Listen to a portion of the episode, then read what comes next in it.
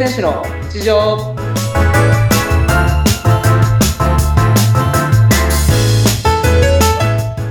皆さん、お疲れ様です。競泳選手の内藤亮太です。お疲れ様です。インタビュアーの和子です。本日もよろしくお願いいたします。よろしくお願いします。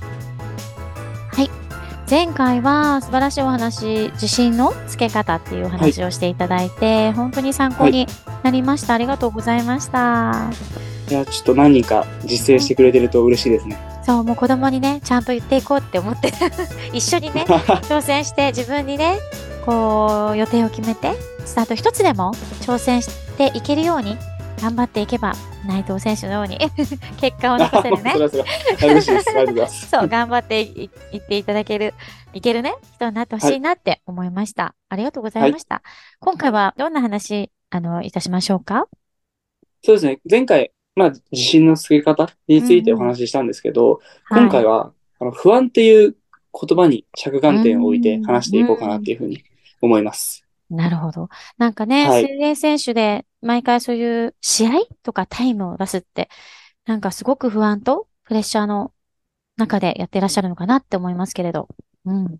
そうですね。やっぱりその不安っていう言葉って結構もうアスリートだけじゃなくて、うん。やっぱりその普段生活してる中だけでも不安な言葉、不安な時って絶対出てきますし、スポーツやってない方、もちろん。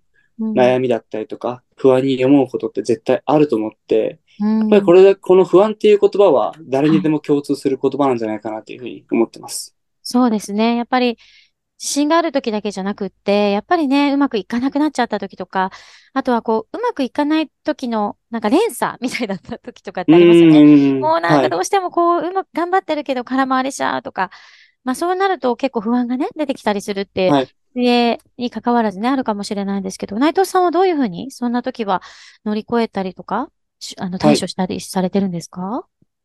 そうですね。あのーやっぱり僕の不安って水泳のことなん、こととかが大半を占めてるんですけれど、うんやっぱレース直前になって、うん。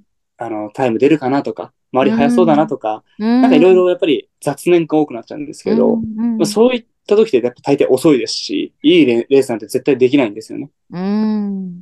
で、まあ実際良かった時って何が違うのかなと思ったら、あの、不安に執着してない時。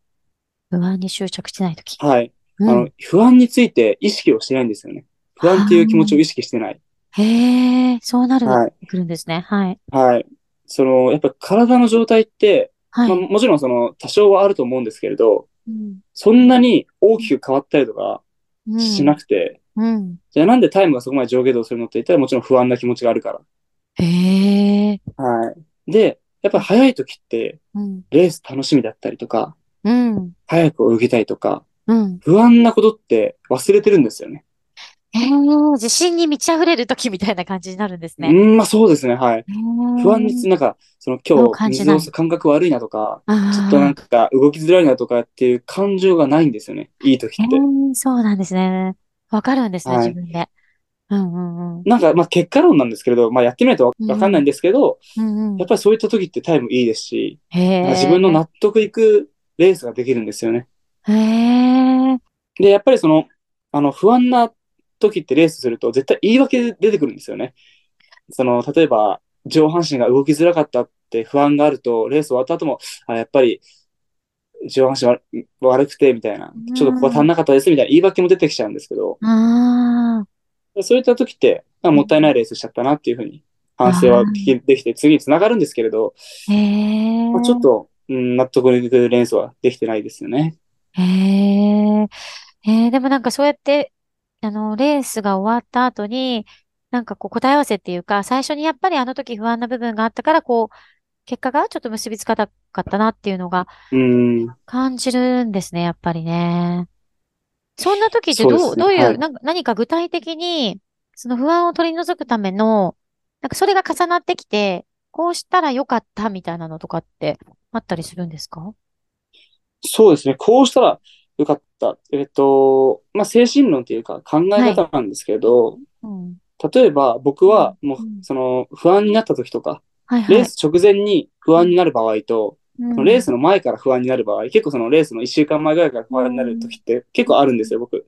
でもみんなそうですよね。本はい遊びじゃないですもんね。なんか、いや、まあそうそうですね。みんな真剣にやってるんですけそれはありどます、よね。うんうんうんはい。うん。もう、その、レース1週間前に不安になり始めたら、はい例えばその自分の好きなことをやって不安をなくしたりとか、おー、はいはいはい。実際その、これからの不安、はい。その先の不安って、実際うん自分のエネルギー奪っちゃってるんですよ。うーん、そうですよなんかもね。うなんか。例えば、うんあ、1週間後のテスト不安だな、うん受験不安だなって思うだけで、うんすごいエネルギー使っちゃってて、そうですよね。実、それでやっぱり、まあ、無駄なエネルギーじゃないですか、その不安なエネルギーって。すごいわかります。必要のない不安だったりしますよね必要のない。不安。はい。うんなので、やっぱりその、好きなことに熱中して、その今を大切にするっていうことがすごい大切です。大切だと思ってますね。なるほど。そうですね。その不安がは、を感じないよう先のに、うんはい。先のことを考えるんじゃなくて、うん今うんを大事にする。はい。それはもうもちろんやり方はその自分で、自分が熱中できるもの、不安が消えることはい。をして、その今の大切さを、まあ、学ぶじゃないですけど、うんうんうんうん。重要性、今今のその瞬間が一番大事だよっていうふうに、その先のことを不安に思っても何も繋がらないし悪いことしかないよっていうのは思ってるので、僕は結構その、ふ一週間前とか二週間前不安になった、不安になったら、うん。その好きなことをやって不安を忘れるっていうのはよくやってますね。あーあー、でもそういうのも本当に具体的な不安解決法ですね。なんか本当にそのレースに限らず、やっぱりいろいろな不安をお持ちの方だったり、そういうなんかこう先々に何かがあってすっごい不安っていうふうに思ってても、意外にこうこなしてみたらそうでもなかったのに、もう関係ないところで不安になりすぎちゃったりね、うんすることって確かにありますしね。それであればはい今を大切にしていくことですね。うんいや、もう本当にその通りだと思います。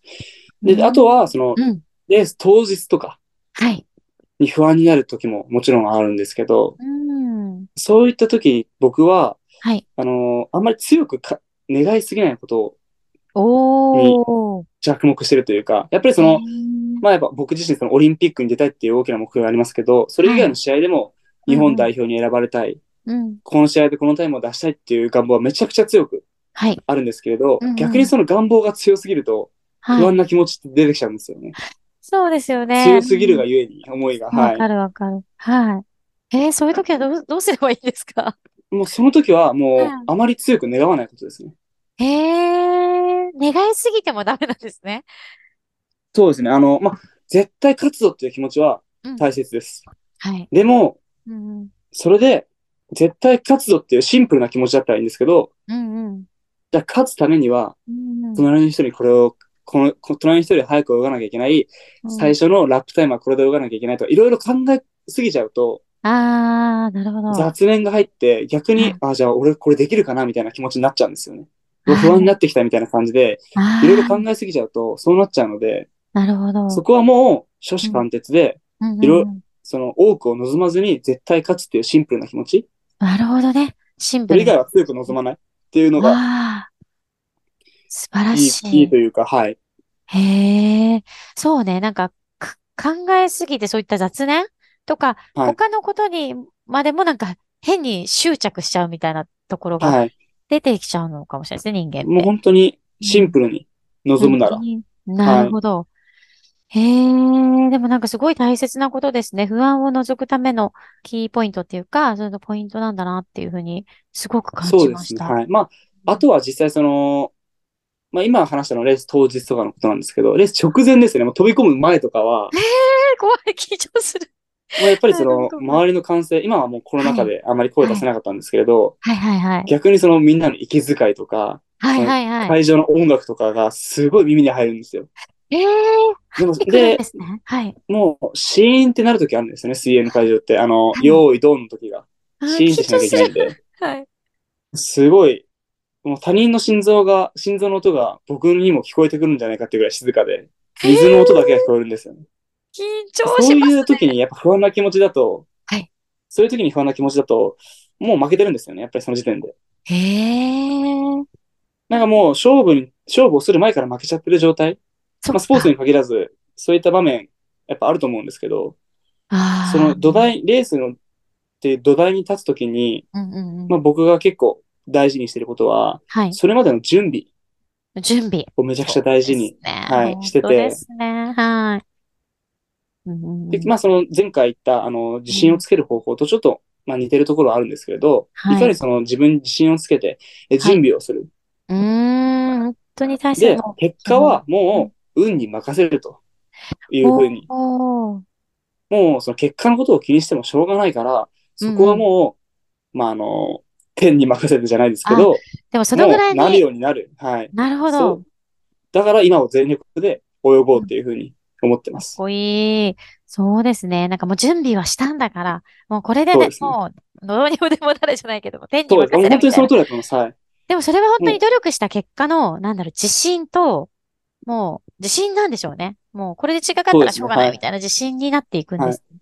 で、逆にこの準備っていうのは、まあその自信っていうのができてないと、こういった気持ちにもならないですし、ああ、そっかそっか。その薄っぺらい自信ああ、そうですね。あにの、根拠のない、で根拠のない自信みたいになっちゃうんですね。はい。そうだとやっぱり、うん。まあ僕のいこの言葉とはちょっと違う意味になっちゃうんですけど、やっぱちゃんと準備をした人っていうのは、うんうんやっぱ自分を信じれると思うので、うんで結果についてはもう考えないで、うん。もう絶対負けないっていう気持ち。うん。そうですね。はい。もう結果はうん任せるっていうふうに思ってますね。すごい、かっこいいですね。でもなんか本当にそういう、なんだろう、その、良いスタートっていう本当に最初、ところに立つうん。時っていう、なんかその、静けさみたいなのとか、なんか本当に勝負どころ？勝負どころをなんか経験されてるので、なんか本当になんか、リアリティがありますね。そうですね。あ、その、まあ水泳って結構一発勝負なので、うん。例えばそのオリンピピックに行くためには、オリンピック選考会の決勝ではい。2位以内に入ってこのタイムで泳がないといけないっていった風に、はい。一発勝負なので、やっぱそういったうんメンタル面だったりとか、うんうん。すごい不安っていうのは、うんうん。あの、取り除かなきゃいけない部分なので、いやー、でも本当あになんか結構意、識してやってますね。そうですね。でもすごく学ぶものたくさんありますね。やっぱりアスリートの皆さんってそういう、もうたくさんそういう経験されてると思うから、なんか私たち、もう本当にアスリートのような経験はないんですけれども、やっぱりお仕事されてる人であれば、ここぞという時の、ねね。、本番に立たなきゃいけない時だったり、はいこのおお子さんたちだったら受験とかだったり、うんなんかここぞっていう時の一つのその、なんだろう、準備の仕方、こう不安の取り除き方っていうすごいヒントになったなってすごく思うので、すごく勉強になりました。ありがとうございもうぜひ、ました。はい。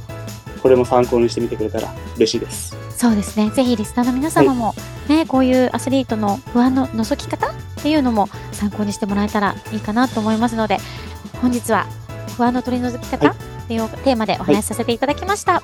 ありがとうございました。はい、ありがとうございました。